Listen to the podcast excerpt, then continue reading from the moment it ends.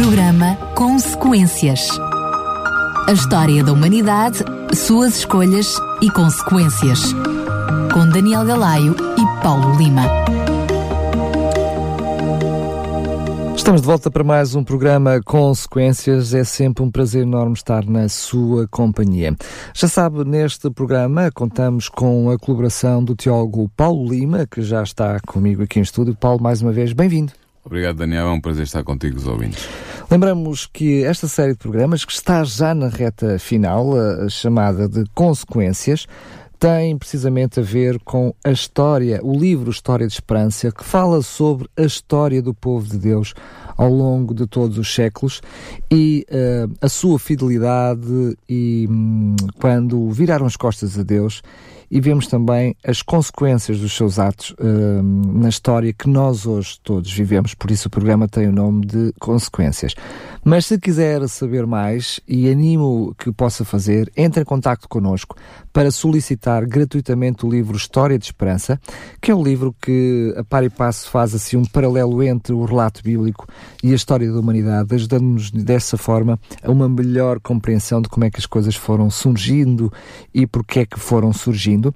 Para o receber gratuitamente, basta então encontrar, entrar em contato connosco para o 219 10 63 10 219 10 63 10 para a rede fixa, portanto, em horário de expediente é só entrar em contato connosco para solicitar o, o livro. Se não o puder fazer, pode fazê-lo por um, SMS, por mensagem escrita. Este número que lhe vou dar é mesmo só por mensagem escrita. É o 933 219 219. Uh, dois, um, portanto, 933 depois 21, uh, 912 912, uh, que é a nossa frequência. 933 912 912. Pode ainda fazê-lo através da, do site da rádio, em radiorcs.pt. É só clicar em cima da capa do livro História de Esperança e uh, preencher o formulário com o seu nome e morada para o receber gratuitamente e comodamente em sua casa. Agora sim, hoje uh, vamos para uh, mais um capítulo deste livro. Vamos falar na terceira mensagem angélica desta, que é a última de três mensagens, portanto, no capítulo 54. Paulo, eu pedia-te que tu, se provavelmente para quem não teve a possibilidade de ouvir os programas anteriores, que apenas numa frase ou duas pudesses resumir aquilo que foi a primeira mensagem e a segunda mensagem. Sim, a primeira mensagem angélica da Apocalipse 14 é, é, é a mensagem passada pelo primeiro anjo, narrado aí. Nós vimos que uh, anjos em Apocalipse podem representar seres celestiais, mas podem também ser o símbolo de movimentos humanos, como por exemplo em Apocalipse 2 e 3, em que cada igreja das sete igrejas tem um anjo que a representa misticamente. Um, e, portanto, estes três anjos da Apocalipse 14 são uh, mensageiros humanos. Uh, aliás, grupos, não é? An angelos quer dizer mensageiro, anjo. A palavra uh, grega que está na base é angelos, que significa literalmente mensageiro. E, portanto, pode ser um mensageiro humano como um mensageiro celestial. e representam realmente estes três anjos, três grupos humanos, três grupos eclesiais ou para-eclesiais que se formaram no século, em meados do século XIX uh, nos Estados Unidos da América e continuam a ter influência em todo o mundo através do terceiro anjo que nós vamos falar hoje. O primeiro anjo foi o período uh, do movimento milerita fundado por William Miller, um pregador leigo batista, que a partir de 1833 começou a proclamar nos Estados Unidos da América uh, a iminente volta de Jesus para o ano, para cerca do ano 1844. O segundo anjo foi a mensagem uh, no interior do movimento milerita, uh, proclamado inicialmente por Charles Fitch, um teólogo milerita uh, que proclamou a queda das, das igrejas protestantes por se terem afastado, por terem recusado a mensagem milerita da iminente vinda de Jesus. e a terceira mensagem angélica tem a ver com o pós-milerismo, ou seja, com um dos grupos que saíram de, do, do, grande e poderoso grupo milerita, com muitos milhares de adeptos nos Estados Unidos da América na altura, uh, e é, é essa terceira mensagem que nós vamos estudar hoje. Muito bem, então de que se trata a mensagem, a terceira mensagem, a mensagem angélica? Primeiro temos que ver o contexto, não é? Quando Cristo entrou no lugar santíssimo do lugar do santuário celestial, e nós falámos sobre isso no a semana passada, anterior. no programa anterior falámos sobre o santuário celestial, que há um santuário no céu que é o centro de operações de todo o universo para o plano da salvação que está em curso no planeta Terra e é onde Cristo ministra a favor dos pecadores. Esse santuário celestial é descrito eh, em Apocalipse, no livro de Apocalipse, em vários capítulos, como nós já vamos ver a seguir, um, e, e é referido também no livro de Hebreus. Paulo fala repetidamente do, do, do, do ministério uh, sacerdotal de Cristo no céu e do santuário celeste onde ele está a exercer esse ministério. Ora, quando Cristo entrou no lugar santíssimo do santuário celestial para realizar a obra final de expiação, ele desencadeou ao mesmo tempo na terra um movimento. Um movimento com uma última mensagem de misericórdia a ser dada ao mundo. E essa, essa mensagem é a advertência do terceiro anjo em Apocalipse 14. Uh, e será após essa mensagem ser dada em todo o mundo que se dará a segunda vinda de Jesus em glória e majestade para ceifar a colheita da terra. É isso que nos mostra Apocalipse, porque imediatamente a seguir a Apocalipse 14, uh, uh, uh, perdão, a seguir à, à, mensagem do terceiro anjo em Apocalipse 14, aparece a descrição figurada, simbólica, da segunda vinda de Jesus. Ora, conforme nós já falamos e estava perdido nas Escrituras, este ministério celestial de Cristo no santuário celestial, no lugar santíssimo do, do, do santuário celestial, começou no fim dos dias proféticos de, de Daniel 8.14, em que está escrito até 2.300 tardes e manhãs e o santuário será purificado. Esse santuário é o santuário celeste, eh, as 2.300 tardes e manhãs são 2.300 anos literais ou cronológicos ou históricos, que começaram em 457 antes de Cristo e acabaram em 1844.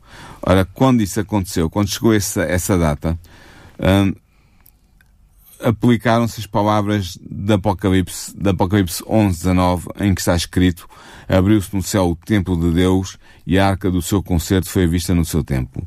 Ou seja, este templo do céu há também uma arca do concerto, uma arca da aliança, uh, e essa arca da aliança foi uh, simbolicamente vista pelos crentes na Terra que seguiram Jesus para dentro do, santo, do santuário celeste, nomeadamente do lugar santíssimo desse santuário. Ora, porquê, porquê é que nós foi então vista a arca? Porque a arca da aliança de Deus estava no lugar santíssimo do santuário terrestre uh, e, portanto, como há uma correspondência uh, esquemática, digamos assim, ou, ou, ou, em termos de maquete entre o lugar, entre o santuário terrestre e o santuário celeste, sendo que o santuário terrestre espelhava uh, imperfeitamente a organização do santuário celeste, isso significa que, como nos diz Apocalipse 11, um, a Arca da Aliança foi vista no, no, Templo do Céu, significa que ela foi vista no lugar santíssimo, no, na segunda divisão desse Templo Celestial. E quando Cristo entrou ali para ministrar em favor do pecador, eh, foi então que se abriu essa, pela fé, os olhos dos crentes abriram, penetraram para além do lugar santíssimo e viram a arca de Deus na sua mente, uh, revelada tal como está em Apocalipse 11, 19. Uh, e hum, essa luz que eles obtiveram pela fé ao compreenderem este ministério celestial de Cristo foi importante porque hum, eles pela fé tinham seguido o seu sumo sacerdote Cristo do lugar santo para o lugar santíssimo do templo celeste e viram oferecer aí o seu sangue diante da arca de Deus que está no lugar santíssimo. Ora, o que é que está dentro da arca, do, de, da arca da aliança no lugar santo? Uh, perdão, no lugar santíssimo. Estava no, na terra, estava as tábuas dos Dez Mandamentos que tinham sido dadas a Moisés escritas pelo próprio dedo de Deus. Ora, se há um, uma arca da aliança no lugar santíssimo do templo celeste, no céu, isto significa que essa arca da aliança também tem o original da lei de Deus dada por Deus a Moisés e escrita com o dedo de Deus uh, em tábuas de pedra. Portanto, quando os, os crentes milaritas que começaram a formar o terceiro anjo, uh, começaram a tomar noção de, desta revelação sobre o santuário e sobre o facto de que Cristo tinha ainda um ministério a desempenhar no lugar santíssimo e que nesse lugar santíssimo havia a arca da aliança com a lei de Deus, uh, eles chegaram à conclusão que essa lei era importante, devia ser estudada e começaram a estudar a lei de Deus com, com afinco. e descobriram uma coisa extraordinária que foi o quarto mandamento como foi proclamado inicialmente por Deus. Esse quarto mandamento da lei de Deus está em Êxodo 20, versículos 8 a 11, e eu vou ver se tu não te importas. Claro. Para que os nossos ouvintes tenham presente a palavra de Deus sobre este assunto. Diz assim, Lembra-te do dia de sábado para o santificares. Seis dias trabalharás e farás toda a tua obra, mas o sétimo dia é o sábado do Senhor teu Deus. Não farás nenhuma obra, nem tu, nem teu filho, nem tua filha, nem teu servo, nem tua serva, nem o teu animal, nem o teu estrangeiro que está dentro das tuas portas, porque em seis dias fez o Senhor os céus e a terra, o mar e tudo o que neles há, e ao sétimo dia descansou. Portanto, abençoou o Senhor o dia de sábado e o santificou. Ou seja, ao descobrirem novamente a importância deste, deste mandamento tão desconhecido e tão ignorado uh, no cristianismo uh, desde a altura dos apóstolos, um, eles começaram a pensar e a interrogar-se qual seria uh, a atitude de Jesus e dos primeiros cristãos em relação ao sábado. Mas Paulo, a verdade Sim. seja dita que apesar de hum, ter havido um estudo aprofundado, uma necessidade de estudar uh, arduamente e atentamente a, a, Bíblia para perceber porque é que Jesus não veio na, na data que esperaram. Portanto, Sim. quando percebem, como tu dizes, uh, que uh, a Terra o planeta Terra não era uh, o santuário Exato. a que o texto bíblico se referia, Sim, mas que é, era precisamente o, lugar, o santuário no céu, Sim. chegam à lei, como tu estás a dizer, uh, e vão estudar esse assunto. Mas Exatamente. a verdade seja dita, e por isso é que eu te, te interrompi, que sempre houve uh, guardadores do sábado, ou seja, uh, não foi a partir daí que houve pessoas que começaram a guardar o sábado. Sim, é... Sempre houve, Sim. ao longo dos séculos, é pessoas que se mantiveram fiéis ao sábado Sim, desde a sua gênese. podemos dizer, por exemplo, que na Idade Média alguns valdenses, não a maioria, mas alguns, alguns entre os valdenses guardaram o sábado. Temos provas recentes sobre isso provas uh, uh, históricas sobre isso. Os Valdenses, que foi um grupo que se manteve mais fiel mais fiel durante, durante a Idade Média, sim, mais fiel à Bíblia. Eles tinham mesmo a Bíblia traduzida para a língua uh, e distribuíam, não? E distribu procuravam distribuí-la e difundi-la. Depois, na Reforma, alguns anabatistas, que é chamada a reforma mais radical, para além da do Lutero e de Zwinglio e de Calvino, esses, alguns anabatistas eram também guardadores do sábado. Uh, e vai ser a partir daí que vai ser transmitida um, uh, o sábado a algumas fações da Igreja Batista, nomeadamente uma igreja que ainda existe hoje, uh, tem uma pequeno, pequena dimensão, mas que é existente e que é antiga, que é a Igreja Batista do Sétimo Dia. Que vem desde lá desse... Vem desde o... Vem, herdou essa verdade dos anabatistas passando por segmentos do batismo. Que é pouco tempo depois da reforma de Lutero. Não, é, é, é, é coetânea, portanto, acontece ao mesmo tempo que a reforma de Lutero. Um, e, portanto, os batistas do sétimo dia foram distintos guardadores do sábado e defensores do sábado. Uh, só que, entretanto, os mileritas que seguiram o, o desenvolvimento do movimento milerita até ao fim, uh, vieram a receber, uh, a descobrir esta importância do sábado. Um, e assim, nós podemos interrogar-nos, como eles se interrogaram, qual seria, qual teria sido a atitude de Jesus para com o quarto mandamento da lei de Deus. Ora, para nós sabermos isto, e eles descobriram da mesma maneira que nós vamos apresentá-lo agora aqui, para nós sabermos qual foi a atitude de Jesus para com o quarto mandamento da lei de Deus, para com o mandamento do sábado, nós devemos recuar até à semana da criação da Terra. Porquê até à semana da criação da Terra? Porque o Novo Testamento ensina que Jesus, sendo a palavra de Deus, foi o agente divino na criação do mundo. De facto, no seu Evangelho, João afirma claramente, em João capítulo 1, versículos 1 a 3, que no princípio era o Verbo, e o Verbo estava com Deus, e o Verbo era Deus, no princípio ele estava com Deus, tudo foi feito por ele, e sem ele nada foi feito. O apóstolo Paulo também é muito claro ao falar de Jesus, o Filho de Deus, como sendo o Criador do nosso mundo. Ele diz-nos em Colossenses 1, versículos 15 a 17, o seguinte: nele, nele, ou seja, em Jesus, foram criadas todas as coisas que há nos céus e na terra, tudo foi criado por ele e para ele. Portanto, o que é que se pode concluir disto? Concluímos que se o Filho de Deus foi o agente que criou a terra, é evidente que ele também estava com Deus Pai no princípio, ao ser instituído o sábado, como nos diz Gênesis 2, versículos 1 a 3.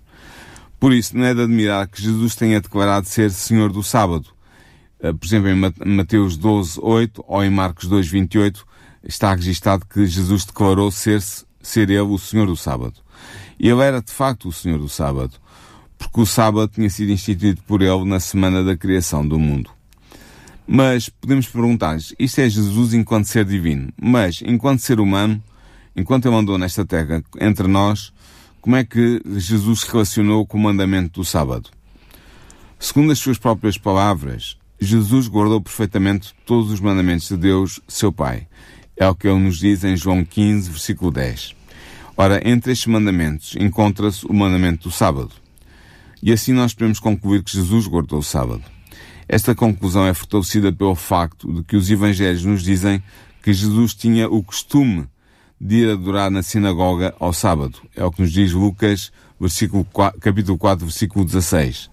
E mais ainda, durante o seu ministério público, ele ensinava o povo aos sábados, como nos diz Lucas no capítulo 4, versículo 31.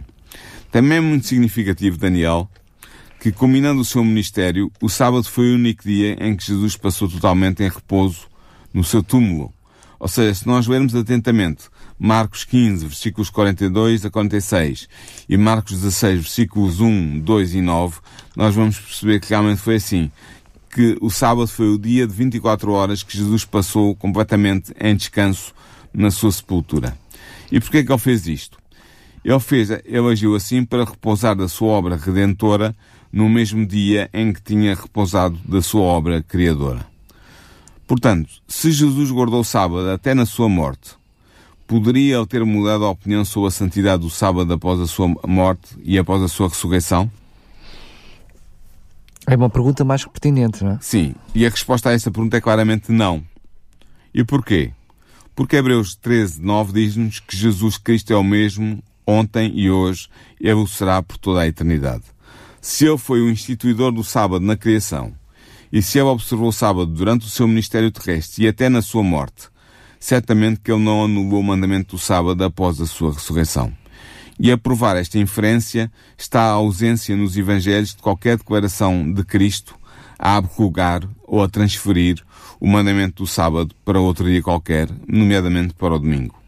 Pelo contrário, Jesus afirmou claramente no início do seu ministério que não tinha vindo para revogar a lei e os profetas, não vim revogá-los, mas dar-lhes pleno cumprimento. Porque em verdade vos digo que até que passem o céu e a terra, não será omitido nem um só i, nem uma só vírgula da lei sem que tudo seja realizado. Está, é uma citação de Mateus 5, versículos 17 e 18. Ao afirmar aqui a perenidade da lei de Deus, ou seja, a perpetuidade da lei de Deus, Jesus estava a afirmar também necessariamente a perenidade ou a perpetuidade do quarto mandamento dessa lei. Estava, portanto, a sustentar a perenidade do sábado como dia de repouso e de adoração. Podemos também ter a certeza de que Jesus queria que os seus discípulos continuassem a observar o sábado, mesmo após a sua ressurreição e a sua ascensão ao céu. Esta certeza que nós temos radica no facto de Jesus ter instruído os discípulos a pedirem a Deus para que, quando se desse a destruição de Jerusalém, a sua fuga não devesse ocorrer no inverno ou num sábado, como nos diz Mateus 24, versículos 20 e 21. Ora, porquê é que Jesus deu esta instrução aos seus discípulos? Porque Jesus sabia muito bem que a destruição de Jerusalém viria a acontecer apenas no ano 70 depois da nossa, da, eh, da nossa era, cerca de 40 anos após a sua ressurreição e ascensão ao céu. E, portanto, ao instruir desta forma os seus seguidores, Jesus deu a entender claramente que o mandamento do sábado ainda estaria em vigor para eles 40 anos após a ressurreição de Cristo e que ele esperava que os seus discípulos o observassem. Podemos, portanto, concluir que Jesus observou o sábado e não o anulou ou o transferiu após a sua ressurreição. Neste caso, nós, como discípulos fiéis de Jesus, devemos seguir o seu exemplo e observar o sábado como ele observou, porque 1 de Pedro 2.21 diz-nos exatamente que Jesus é o nosso exemplo em todas as coisas que deve ser seguido por nós, em todos os aspectos espirituais, na nossa vida cristã. Aliás, esta atitude de observar o sábado foi a, a atitude adotada pelos discípulos de Jesus após a sua ressurreição. Logo após a morte de Jesus, nós vemos as suas discípulas repousarem no sábado conforme o mandamento, como diz a Lucas 23, versículos 54 a 56 e Lucas 24, versículos 1 e 2. Uh, esta expressão, repousarem conforme o mandamento, é a mesma expressão bíblica que é utilizada nestas passagens. Oh Paulo, mas deixa-me só fazer daqui uma pequena interrupção. A verdade é que quando nós falamos uh, segundo o mandamento, Uh, o texto bíblico podia dizer segundo a sua tradição, segundo o que era costume, segundo o que normalmente faziam. Mas quando diz segundo o mandamento, mesmo após a morte de Jesus, está a referir-se à lei como à, à questão da guarda de sábado está, como um dos mandamentos. Exatamente, está a referir-se ao mandamento da, do decálogo dos 10 mandamentos que estava lá em Êxodo 20 e que nós começámos por ainda há pouco. Ora, isto é importantíssimo, o facto de elas terem repousado conforme o mandamento uh, na altura uh, da morte de Jesus. Porquê? Porque mesmo tendo diante de si a importante tarefa de prepararem o corpo morto de Jesus para a sepultura, elas suspenderam essa tarefa para descansar no sábado.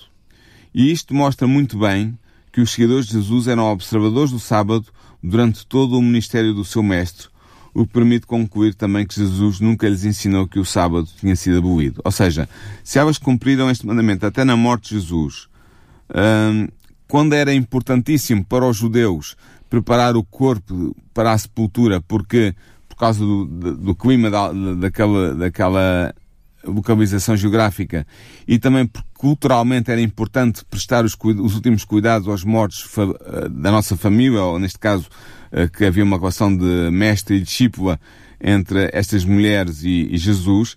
Portanto, ao elas terem adiado a realizar a sepultura até ao fim, a preparação para sepultamento de Jesus até ao fim, para, e, e terem interrompido por causa da observância do mandamento, o sábado mostra bem como elas tinham em alta consideração esse mandamento.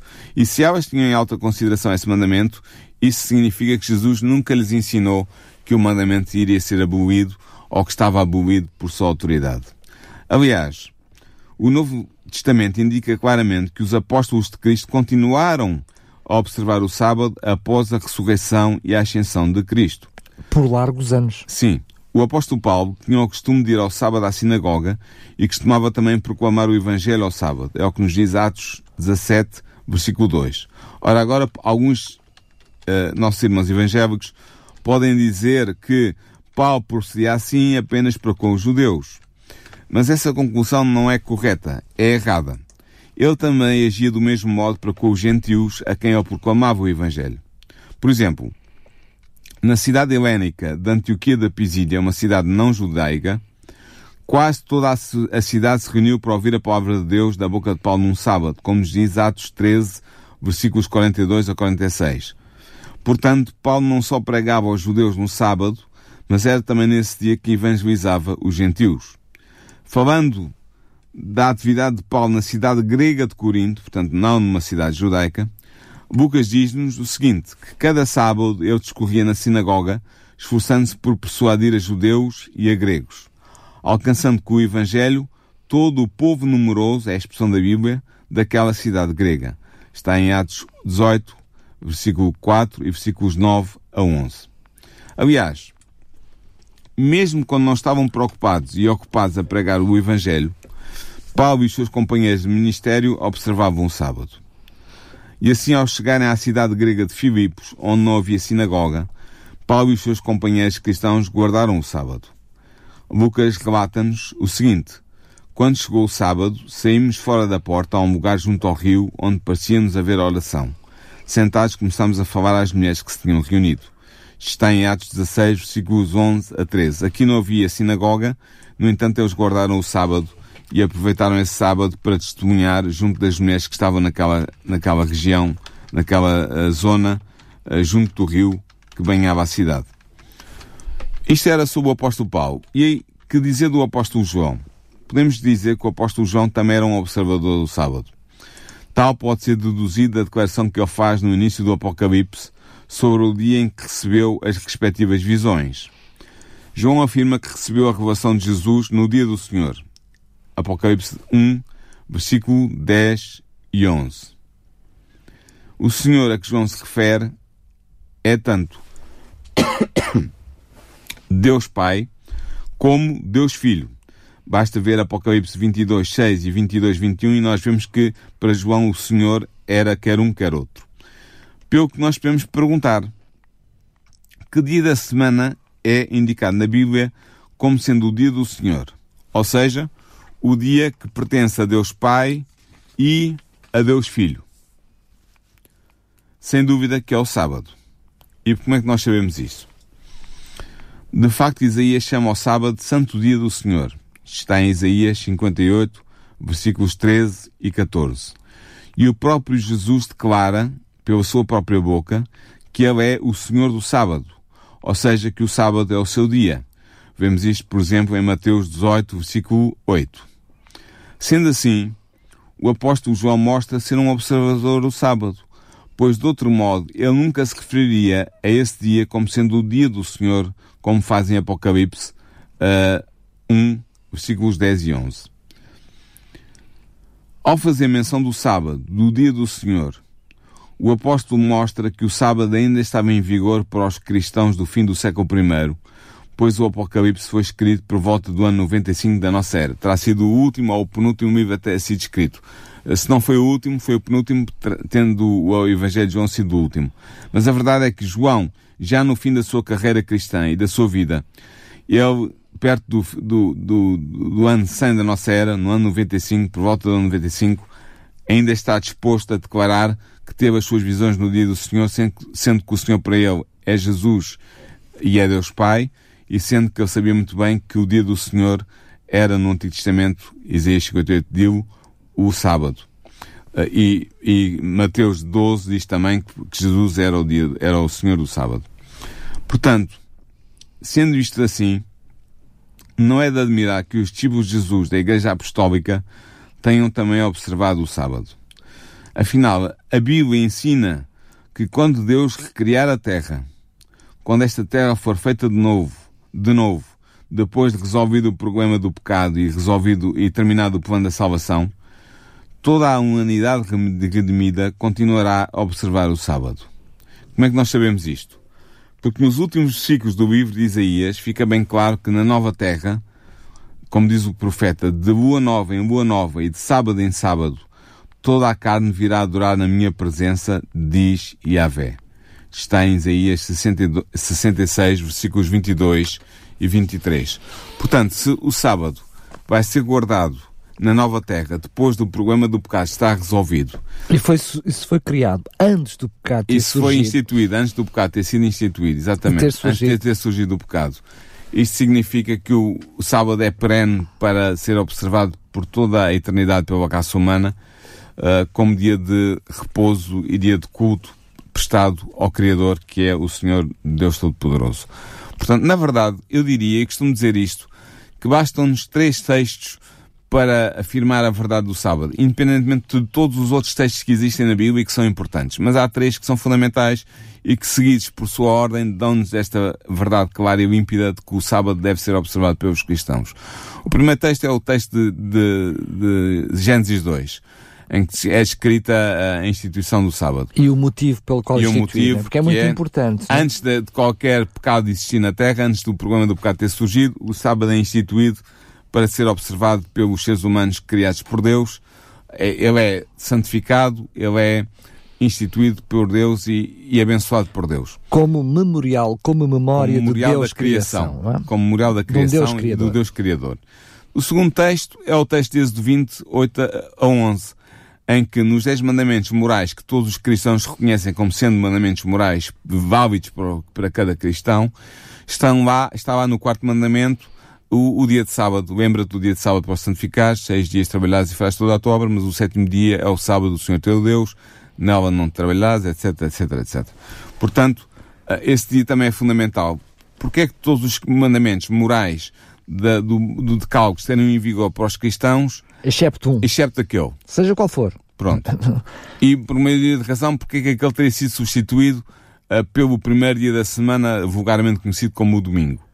Uh, não faz muito sentido. Que na realidade, vamos ser honestos, não é substituído. Não é substituído, é Ou transferido. Seja, mas nem assim. As pessoas hoje não guardam o domingo como, como, como guardariam o como sábado. guardariam o sábado. Ou seja, Uh, o facto de eu ir à minha igreja, à minha congregação ao domingo, não significa que eu estou a guardar o domingo como é dado Sim, no é mandamento, verdade. não é? Sim, sim. Ou seja, eu, uh, por um lado, até justifico dizendo, ah não, mas a gente mudou para o domingo, mas depois eu não guardo o domingo. Hum, né? exatamente, Também é há verdade. aqui esta questão, não é? Essa incoerência também.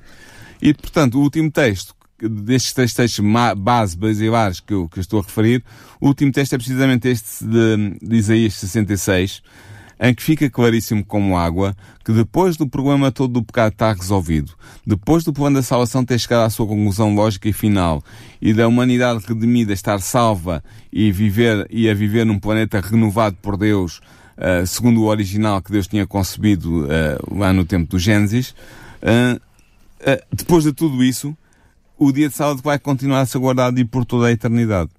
Portanto, o dia de sábado vai continuar a ser o dia de adoração da humanidade ao seu Criador, que está, uh, felizmente, habitando connosco na Nova Jerusalém como capital não só da nova terra, mas de todo o universo.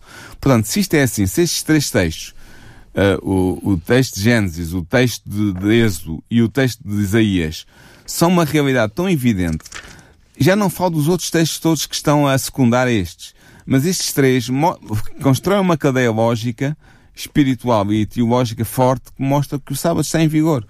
Uh, e que não há, não há volta a dar nem uh, desculpas a tentar arranjar, o sábado está realmente em vigor. Ora, foi isto, foi isto que o Espírito Santo de Deus impressionou nos corações dos mileritas que estavam a estudar a sua palavra, a palavra de Deus, depois do grande desapontamento. E eles ficaram convencidos de que tinham, por desconhecimento, é verdade, transgredido o quarto mandamento ao desrespeitarem o dia de repouso do Criador. E começaram a examinar as razões para a observância do primeiro dia da semana em lugar do dia que Deus tinha santificado, ou seja, para a observância do domingo. E não puderam, não puderam encontrar nas Escrituras qualquer prova de que o mandamento, o quarto mandamento tivesse sido abolido, ou tivesse sido transferido, ou que a sua observância fosse agora a ser realizada no primeiro dia da semana, no domingo. Mostra, em primeiro lugar, uma honestidade intelectual enorme. Ou seja, uh, dão-te conta com algo que é novidade para eles, que parece ter profunda lógica, Sim. mas ao mesmo tempo vão fazer como os de Bereia, não é? Vão investigar, Exatamente. vão estudar, vão verificar exatamente. Exatamente. Só fazer aqui um parênteses que muitas vezes, até para muitos daqueles que nos estão a ouvir hoje, enfim, que até estudam a palavra de Deus e que estudam a Bíblia, certamente olham para trás no tempo e reconhecem a importância de Martinho Lutero, Hus, Jerónimo, enfim, muitos outros, para o restituir a verdade bíblica daquilo que tinha sido o afastamento da Igreja Romana da, do texto bíblico e da Sim. Bíblia. Um, mas muitos dizem que a, a, reforma foi feita aí, daí para a frente, ou seja, descobertas como esta, posteriores, uh, não fazem muito sentido. Mas eu queria apenas, uh, estou-me a lembrar de duas coisas que, apesar de estarem muito ligadas.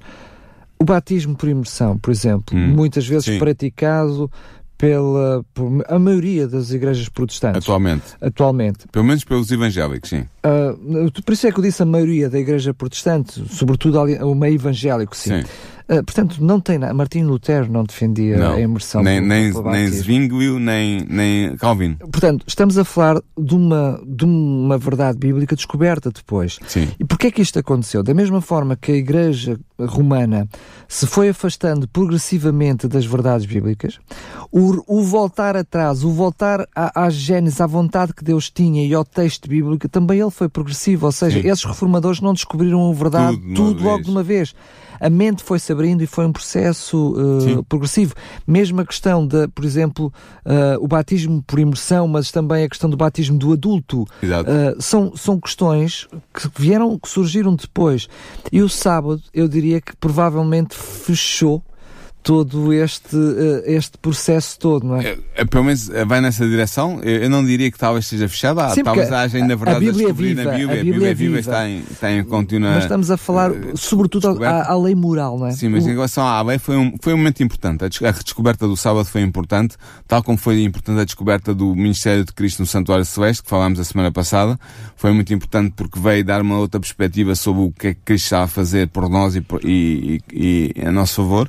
E portanto foi importante. Mas a verdade é que estes mileritas que se vão tornar na, na, na, na semente da Igreja Adventista do sétimo dia, tinham estado sinceramente a procurar conhecer a vontade de Deus e queriam fazer essa vontade de Deus. E agora, ao descobrirem este mandamento do sábado, sentiram-se O que é que vamos fazer com ele, não é? O que é que vamos Sentiram-se primeiro isto? transgressores da sua lei e ficaram cheios de tristeza, mas reagiram e demonstraram imediatamente a sua lealdade a Deus ao santificarem esse dia e ao passarem a santificar o sábado. Muitos esforços foram feitos para destruir a sua fé, ah, mas era evidente que hum, o santuário terrestre era uma figura ou um modelo do santuário celeste, que a lei estava depositada na, na arca na terra e que era uma transcrição exata da lei que estava na arca do céu, e que a aceitação da verdade a respeito do santuário celestial envolvia o conhecimento das reivindicações da lei de Deus e a obrigatoriedade do sábado do quarto mandamento no interior dessa mesma lei. Paulo, deixa, desculpa interromper-te. Sim. Eh, reconhecendo eu, enfim, e à medida que cada vez mais que estudamos sobre a Bíblia, a sua complexidade, enfim, hum, tudo aquilo que a compõe, eh, percebemos que há realmente de vários, vários assuntos que são controversos. Sim. Ou seja, eh, até hum, eh, não podemos, de uma forma muito taxativa, dizer-lhe esta é uma verdade fechada ou é uma verdade absoluta, eh, pela falta de informação que temos, é? por mais estudiosos que sejamos.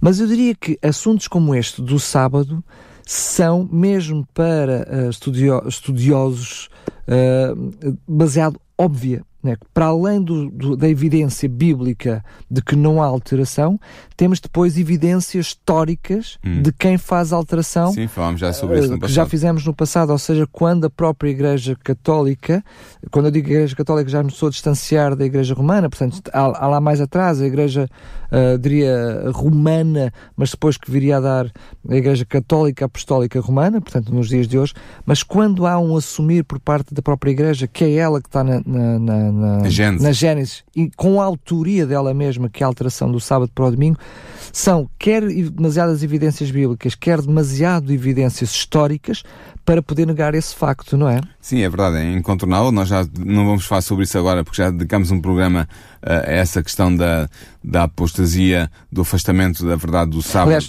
peço desculpa, pode, pode ir ao nosso podcast Exatamente. e procurar pelo programa Alteração do Sábado para o Domingo e, portanto, vai, vai, Sim. vai saber mais Eu nós só sobre queria terminar este programa com uma, um pretextozinho que está na continuação da, precisamente da mensagem do terceiro anjo e que é muito caro, muito caro para os adventistas do sétimo dia que se identificam como sendo um movimento do terceiro anjo. Entretanto, que, que leva às três mensagens angélicas, mas que começa a sua história profética, a sua história profética, digamos assim, com a realização dessa profecia do terceiro anjo.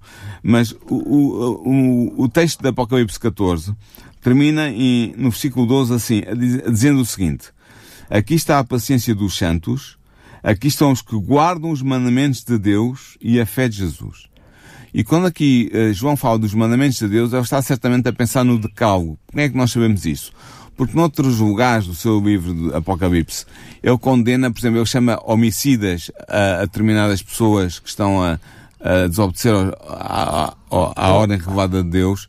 Ele chama idólatras a outras e, portanto, mostra que está a usar como critério de aprovação moral, bitola, não é? como bitola moral, está a Os usar dez o- os dez mandamentos, o decálogo. E, portanto, quando ele fala aqui, em Apocalipse 14, 12, no fim da, mensagem, da terceira mensagem angélica, de que daqui em diante, daquele momento em diante, e historicamente isso significa de 1844 em diante, e seria dito do povo de Deus, por Deus, aqui está a paciência dos santos, ou seja, dos cristãos verdadeiros. Aqui estão os que guardam os mandamentos de Deus e a fé de Jesus. Isto significa que no tempo do fim haverá um povo de Deus chamado Santo, separado por Deus para, para, para o servir e para anunciar o seu Evangelho, que será manifestado pela observância dos mandamentos de Deus e da fé de Jesus. E mais, que não há oposição entre uma coisa e outra, como alguns querem fazer crer, dizendo que o Evangelho nos liberta da observância da lei. Portanto, estes mandamentos de Deus, que certamente são os dez mandamentos, incluem com toda a certeza o quarto mandamento. Porque é parte integrante. Exatamente. Sendo que Portanto, isso característica, é uma característica do povo de Deus do tempo do fim. era isso que eu ia dizer, ou seja, mas muitos estudiosos eu diria que a maioria, a esmagadora maioria dos estudiosos reconhece que esse texto é a característica da Igreja, do povo de Deus nos, nos últimos tempos. Exatamente. Ou seja, eu, é eu, acho que aqui eh, não posso afirmar que há uma uniformidade, mas há pelo menos uma concordância muito grande Sim. que isso é a característica do povo do fim. Mas eu preciso fazer aqui uma ressalva, porque eu sei que muitos daqueles que nos estão a ouvir olham para, para esse texto como uma impossibilidade. Ou seja, sabendo nós que somos pecadores e que nunca conseguiremos uh, cumprir os Dez Mandamentos, estamos a falar que as, aparentemente parece que a característica da igreja do fim, do, da igreja que se vai manter até o tempo, até a segunda vinda de Jesus, de, carece de uma impossibilidade de nós cumprirmos. É isso que está aí a dizer, ou seja, que nós temos que cumprir uh, a totalidade da lei e se não for assim já não somos a igreja ah, remanescente. O que está aqui a ser dito é que eles guardam os mandamentos de Deus e a fé de Jesus. E estes dois elementos são, são significativos e, e estão aqui de propósito. E não podem separar-se, não é? Exatamente, não são separáveis. A fé de Jesus porquê? Uh, é a fé no sacrifício de Jesus, na sua morte expiatória por nós, ou seja, que somos justificados pela fé em Cristo e é a fé que salva. Esta é a fé de Jesus, a fé que salva. Uh, e depois os mandamentos de Deus, que são observados também, que guardam. Guardam como? Não pela sua própria força, não pelo seu próprio poder espiritual, mas no poder do Espírito Santo de Deus. Crescendo gradualmente no desenvolvimento e na observância desses mandamentos. Ou seja, Ou seja todo, todos os dias vamos caminhando com Deus. Quer ser melhor que no dia anterior. Exatamente, vamos caminhando e, com e Deus. É quando e não é caio... nossa, sim, e não é pela nossa própria força. Claro. É pela força do Espírito Santo recebido no batismo por cada cristão. E quando caio, arrependo-me e faço do próximo dia um novo dia. Daí, tentando, é? daí estarem aqui a par os mandamentos de Deus e a fé de Jesus. É que muitas vezes as pessoas, eh, são muitos os comentários que já ouvi ao longo dos últimos tempos, pessoas que dizem que não é necessário eh, guardar o sábado porque nós nunca vamos conseguir guardar os dez mandamentos. Mas é óbvio que qualquer mente inteligente percebe que se eu digo que uh, eh, um, eu uh, tenho que seguir o mandamento de não matar, a pessoa diz, então mas eu posso dizer que se não matar não há problema nenhum porque não será por seguir a lei de Deus, é por seguir a fé de Jesus, que é pela graça de Deus, portanto não é por seguir a lei, então posso matar à vontade. A resposta será logo imediata. Claro que não, seja, não posso matar. As pessoas não dizem assim, ah, como tu não consegues guardar os mandamentos perfeitamente, então vamos ignorar o mandamento de matar. Mas não, não conseguem dizer pois, isso. Pois, não conseguem porque é impossível dizer isso. Claro, mas moralmente disse, falando exatamente. e, e espiritualmente se eu disser, então já posso adulterar. Pois, a pessoa consigo... vai dizer que não, que não posso adulterar. E depois entramos em contradição quando eu chego ao sábado e digo, não, mas o sábado já posso. Ou seja, na realidade, eu percebo que há aqui um peso de tradição muito grande Sim. que leva muitas vezes as, as, próprias pessoas a entrarem em contradição. E não não é? é só o peso da tradição, temos de dizer a verdade também, há uma cruz que muitas pessoas não querem levar. Uh, há pessoas que não aceitam o sábado porque isso levanta problemas para a sua própria vida do dia a dia. E há aqui também uma aproximação com o judaísmo, não é? Sim, também há uma tentativa de, de afastamento. Ou seja, a guarda do sábado podem senti-lo como uma aproximação ao, ao judaísmo, judaísmo não é? coisa que não é, não é pretendida por muita gente, sim. Mas o problema tem muitas vezes a ver com a cruz que o sábado pode implicar. Porque embora sendo verdade que Deus abençoa aqueles que são obedientes, e a experiência de milhares de adventistas por todo o mundo podia ser. e não só, estás a falar de adventistas como um exemplo, mas há Sim, muitos mas outros há, a guardar o sábado. Há, alguns outros, não há muitos. A Igreja mas... Adventista é a maior igreja que existe que guarda o sábado, mas há Batistas do sétimo dia, como eu já referi. Há Anabatistas, há, ainda. Há, há igreja, alguns da Igreja de Deus e por aí fora. Uh, mas uh, o testemunho que podem dar é que Deus tem abençoado sempre a obediência e embora possa haver tribulação e dificuldade no momento inicial, uh, as coisas resolvem-se porque Deus honra aqueles que o honram. Só que isso não é evidente para muitas pessoas que estão diante do texto do sábado e que estão diante da, da, da necessidade de observar esse dia. Uh, e podem querer fugir a essa, esse dever desagradável, digamos assim, ou, ou então perturbador uh, para a sua vida diária. Uh, e isso faz com que se procure inventar respostas, se procure inventar respostas para, para fugir à observância desse dia. E, e realmente há, há, muitas respostas, então se tu fores à internet, há N tentativas uh, nesse sentido. Mas aqueles três textos que eu falei continuam firmes. Gênesis 2, Êxodo 20 e Isaías 66. Paulo, vamos ser honestos. Uh, uh, é verdade que há muitas respostas ou há muita contestação, mas qualquer pessoa que vá estudar a palavra de Deus não vai, de certeza absoluta, encontrar, encontrar nenhuma, de Gênesis a Apocalipse, não vai encontrar nenhuma referência à alteração do sábado para o domingo. Não, isso não há. Não vai encontrar nenhuma referência à guarda do domingo. Ou seja, estamos a falar claramente uh, eh, um, de, de, pessoas que não estão a fazer uh, da Bíblia a sua bitola, a sua única bitola, não é? Sim, exatamente. Portanto, percebemos isso, aliás, nem sequer é uma crítica, porque um, é uma constatação. É uma constatação, ou seja, não há aqui sequer nenhuma crítica.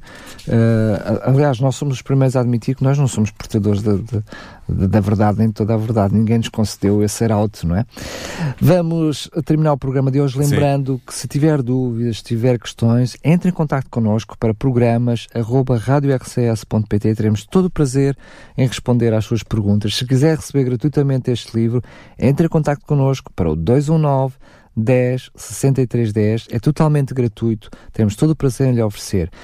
Paulo, hum, terminamos o programa apenas lembrando o que vamos falar no próximo Sim, programa. No próximo programa vamos falar sobre os enganos de Satanás e sobre o espiritualismo. Vai ser esse o tema do nosso próximo programa. São os próximos dois capítulos do livro A História da Esperança. Mais um tema quente, diria eu. Voltamos então a encontrar no próximo programa. Quanto a si que nos está a ouvir, relembro que este programa ficará totalmente disponível em podcast no site da rádio. Portanto, pode ir lá e vai lá estar disponível o programa para ouvir, reouvir, fazer o download está totalmente disponível, sendo que passará ainda uh, noutros dias da semana e noutros horários para chegar a públicos diferentes. Agora sim, despeço-me mais uma vez, uh, desejando que um, Deus o possa continuar a abençoar e fique na companhia da RCS. Programa Consequências. A história da humanidade, suas escolhas e consequências. Com Daniel Galaio e Paulo Lima.